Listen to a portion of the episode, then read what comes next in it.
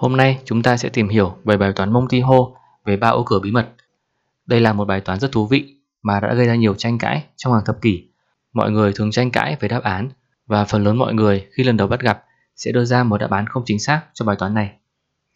Thậm chí bài toán này đánh lừa cả những người rất thông minh, những tiến sĩ và giáo sư đại học cũng đưa ra nhiều tranh luận, mặc dù nhìn sơ qua thì nó có vẻ rất đơn giản. Nội dung của bài toán như sau. Trong một game show truyền hình, Monty Ho là người dẫn chương trình đưa ra một trò chơi như sau. Có ba ô cửa bí mật được đóng kín, đằng sau một trong ba ô cửa là một chiếc xe hơi đắt tiền, đằng sau hai ô cửa còn lại là hai con dê. Giả sử bạn là người chơi, bạn được quyền lựa chọn một ô cửa bất kỳ và sẽ nhận về phần thưởng đằng sau ô cửa đó.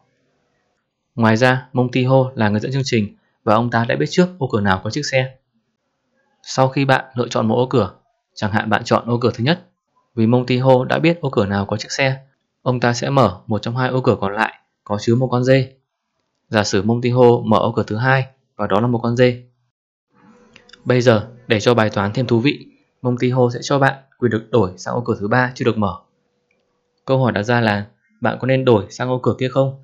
Hay nên giữ nguyên lựa chọn ban đầu của mình? Giả định bạn không biết ô cửa nào có chiếc xe, nên xác suất để chiếc xe ở một trong ba ô cửa bất kỳ là 1 phần 3. Monty Ho đã biết trước ô cửa nào có chiếc xe, nên ông ta luôn mở một ô cửa có chú dê cho bạn xem. Hãy thử dừng video lại và thử suy nghĩ trong vòng 30 giây xem có nên đổi hay không. Sau đó chúng ta sẽ cùng tìm hiểu về đáp án. Khi nhìn vào bài toán này, một lập luận thường thấy như sau. Ban đầu chúng ta có xác suất là 1 phần 3 là chiếc xe sẽ ở trong một trong ba ô cửa bất kỳ. Sau đó, giả sử bạn chọn ô cửa thứ nhất, Monty hô mở ra ô cửa thứ hai và đó là một con dê. Bây giờ, chiếc xe chỉ có thể ở cửa 1 hoặc cửa 3. Chúng ta không biết ô cửa nào có chiếc xe nên xác suất là 50-50. Việc mở ô cửa thứ hai không cho chúng ta biết chiếc xe ở đâu nên khả năng chiếc xe ở cửa 1 và cửa 3 là như nhau. Vì vậy, việc giữ nguyên hay chuyển sang ô cửa thứ ba không có sự khác biệt gì cả. Bạn có thể giữ nguyên lựa chọn ban đầu. Đó là một lập luận thường thấy và có vẻ như rất hợp lý. Tuy nhiên, đó lại không phải là một đáp án chính xác. Câu trả lời là bạn nên chuyển sang ô cửa còn lại. Vì khi đó, xác suất thắng cuộc của bạn sẽ là 2 phần 3. Khả năng thắng sẽ tăng gấp đôi. Chúng ta có 3 cách để giải bài toán này.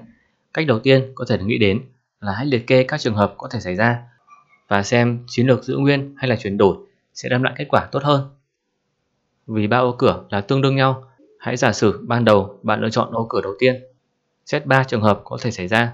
Chiếc xe ở ô cửa thứ nhất, chiếc xe ở ô cửa thứ hai và chiếc xe ở ô cửa thứ ba. Trường hợp đầu tiên, nếu ô cửa 1 có chiếc xe, vì bạn chọn ô cửa 1, hai ô cửa còn lại, ô cửa 2 và ô cửa 3 đều chứa con dê và Montejo sẽ mở ra một trong hai ô cửa này. Như vậy, nếu giữ nguyên, bạn sẽ đúng và nhận về chiếc xe. Nếu chuyển sang ô cửa còn lại, bạn sẽ nhận về con dê. Trường hợp thứ hai, nếu ô cửa 2 có chiếc xe. Khi đó, vì bạn chọn ô cửa 1, Montijo bắt buộc phải mở ra ô cửa thứ ba. Ông ta không thể mở ô cửa thứ hai vì ông ta biết rằng chiếc xe có ở đó. Vì vậy, nếu bạn giữ nguyên, bạn nhận về chú dê. Nếu bạn chuyển đổi, bạn sẽ nhận được chiếc xe. Trường hợp thứ ba, nếu ô cửa 3 có chiếc xe, khi đó Montejo bắt buộc phải mở ra ô cửa thứ hai. Tương tự, giữ nguyên thì chú dê là của bạn, còn chuyển sang ô cửa còn lại thì giúp bạn có chiếc xe. Vậy là nếu giữ nguyên, bạn chỉ thắng trong trường hợp đầu tiên khi ô cửa 1 có chiếc xe. Với hai trường hợp còn lại, bạn sẽ thắng nếu chuyển đổi ô cửa.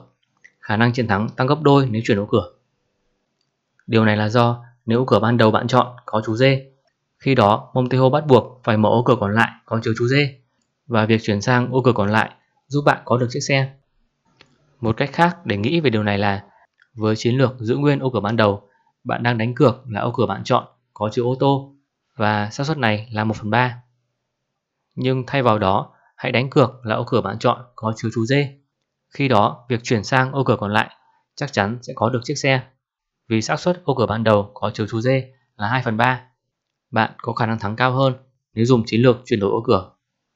Lập luận trên được tính khi ban đầu bạn chọn ô cửa 1, nhưng nó cũng đúng nếu ô cửa ban đầu bạn chọn là ô thứ hai hoặc ô thứ ba, do vai trò của các ô cửa là như nhau. Tiếp theo, nếu bạn thấy cách giải đầu tiên là chưa thuyết phục, thì hãy xem tiếp cách giải thứ hai như sau. Bây giờ, hãy hình dung về một bài toán tương tự, nhưng trong một trường hợp đặc biệt hơn. Hãy hình dung về bài toán mông tây hô với 1.000 ô cửa, trong đó chỉ có một ô cửa là có chứa chiếc xe, còn 999 ô cửa là những chú dê. Ban đầu không có thông tin gì cả, giả sử bạn chọn ô cửa thứ 5. Sau đó, Montejo sẽ mở ra 998 ô cửa và đều là những chú dê. Chỉ còn lại một ô cửa cuối cùng là ô cửa thứ 278 là chưa được mở. Chỉ còn có hai ô cửa. Bạn có nghĩ rằng ô cửa thứ 5 và ô cửa thứ 278 có xác suất 50-50 là có chứa chiếc xe hay không? Ô cửa thứ 5 mà bạn chọn ban đầu khi chưa có cơ sở gì cả, nên khả năng nó chứa ô tô là rất nhỏ. Ngược lại, có điều gì đó rất đáng ngờ về ô cửa thứ 278 đúng không? Tại sao Montijo lại mở ra tất cả các ô cửa khác mà không phải là ô cửa này? Vì vậy, xác suất để ô tô ở cửa thứ 5 và cửa thứ 278 không phải là bằng nhau. Bạn chỉ có 1 trên 1.000 khả năng nhận được ô tô ở cửa thứ 5 và 999 trên 1.000 khả năng là ô tô sẽ ở ô cửa thứ 278. Như vậy, bằng cách khái quát hóa bài toán lên, chúng ta nhận thấy rằng hai ô cửa cuối cùng có xác suất rất khác nhau để nhận được ô tô và bạn có khả năng chiến thắng cao hơn nếu chuyển sang ô cửa còn lại. Chúng ta còn một cách giải thứ ba cho bài toán này, nhưng trước khi nói về lời giải này, hãy tìm hiểu một chút về những tranh cãi xung quanh vấn đề này. Bài toán Montejo bắt nguồn từ những năm 1980 khi Montejo là người dẫn chương trình của game show Let's Make the Deal đưa ra một phiên bản của nó. Nhưng phải đến năm 1990, bài toán này mới trở nên thực sự nổi tiếng và được biết đến khi mà Marilyn Vos Savant, người được mệnh danh là người phụ nữ có IQ cao nhất trên thế giới, đưa ra lời giải. Vos viết rằng chúng ta nên đổi vì khi đổi thì khả năng chiến thắng tăng gấp đôi. Đó là một đáp án chính xác. Tuy nhiên, sau khi bài báo được phát hành, có tới 10.000 lá thư đã gửi đến. Khoảng 1.000 trong số đó là các tiến sĩ và giáo sư đại học, nói rằng bà ấy đã bị sai. Một số ví dụ, ví dụ như tiến sĩ Scott Smith nói rằng bạn lầm rồi, bạn đã lầm to. Vì bạn gặp khó khăn khi nhìn vào một nguyên lý cơ bản, tôi sẽ giải thích. Sau khi người dẫn chương trình mở ô cửa có chú dê, bạn có một phần hai khả năng là lựa chọn đúng. Dù bạn có đổi ô cửa hay không, xác suất không thay đổi. Có quá nhiều sự thiếu hiểu biết toán học ở đất nước này rồi. Chúng ta không cần người có IQ cao nhất cũng truyền nhiễm thêm nữa. Thật đáng xấu hổ.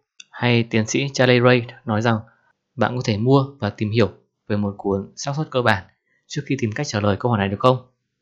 Tiến sĩ Everett Haman, bạn có thể đang sai lầm, nhưng hãy nhìn vào mặt tích cực. Nếu tất cả những tiến sĩ gửi thư cho bạn mà sai, đất nước này đang gặp phải vấn đề nghiêm trọng. Và thực sự thì đúng là như vậy, những tiến sĩ đã bị sai. Một số bức thư mang tính miệt thị và phân biệt giới tính, chẳng hạn như Glenn Kanskin, bạn mới là con dê đấy, hay Don Edward, có thể phụ nữ nhìn vào các bài toán khác so với nam giới. Vậy bạn có thể thấy là kể cả với những người rất thông minh và có nhiều kiến thức, vẫn có thể bị sai với một bài toán tưởng chừng rất đơn giản. Một phần lý do là có những người hiểu sai đề bài.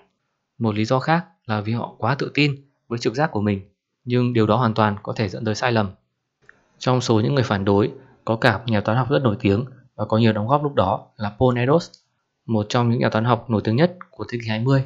Thậm chí, nhiều nhà toán học và cả Paul Eros chỉ thực sự bị thuyết phục khi dùng cách giải thứ ba mà chúng ta sẽ tìm hiểu sau đây. Cách giải thứ ba là một cách làm vô cùng đơn giản. Lời giải này không dùng toán học, không có công thức nào cả và cũng không cần dùng lập luận. Nhưng nó vẫn có sức thuyết phục rất lớn. Cách làm là gì? Bây giờ, nhìn vào bài toán này, bạn có thể đưa ra những lập luận rất phức tạp hoặc hàng trang giấy để chứng minh. Nhưng nhìn lại thì đây là một trò chơi đúng không? Tại sao phải suy nghĩ khi mà đây là một trò chơi trong thực tế và chúng ta có thể thực hiện nó để biết được kết quả? Trò chơi này có thể được thiết kế để được chơi dễ dàng trong gia đình hoặc là một nhóm bạn. Bạn chỉ cần có 3 chiếc cốc giấy và một phần thưởng, chẳng hạn như một tờ 100k. Điều chúng ta cần làm bây giờ là thử chơi trò chơi này nhiều lần, lặp đi lặp lại và xem chiến lược giữ nguyên hay là chuyển ô cửa đem lại khả năng thắng cao hơn. Để chắc chắn hơn thì hãy thực hiện những mô phỏng trên máy tính. Chúng ta có thể viết ra những chương trình mô phỏng với hàng nghìn hoặc là hàng triệu lần chơi. Từ đó, chúng ta có thể chứng minh được sự ưu việt của chiến lược chuyển ô cửa mà không cần sử dụng một lập luận nào cả. Ok, giờ thì tôi hy vọng là bạn đã hiểu được về trò chơi này. Hãy thử đưa ra câu đố này cho những người bạn hoặc là gia đình của mình. Tôi tin rằng bài toán này sẽ tạo ra một cuộc tranh luận không hề dễ dàng để giải quyết.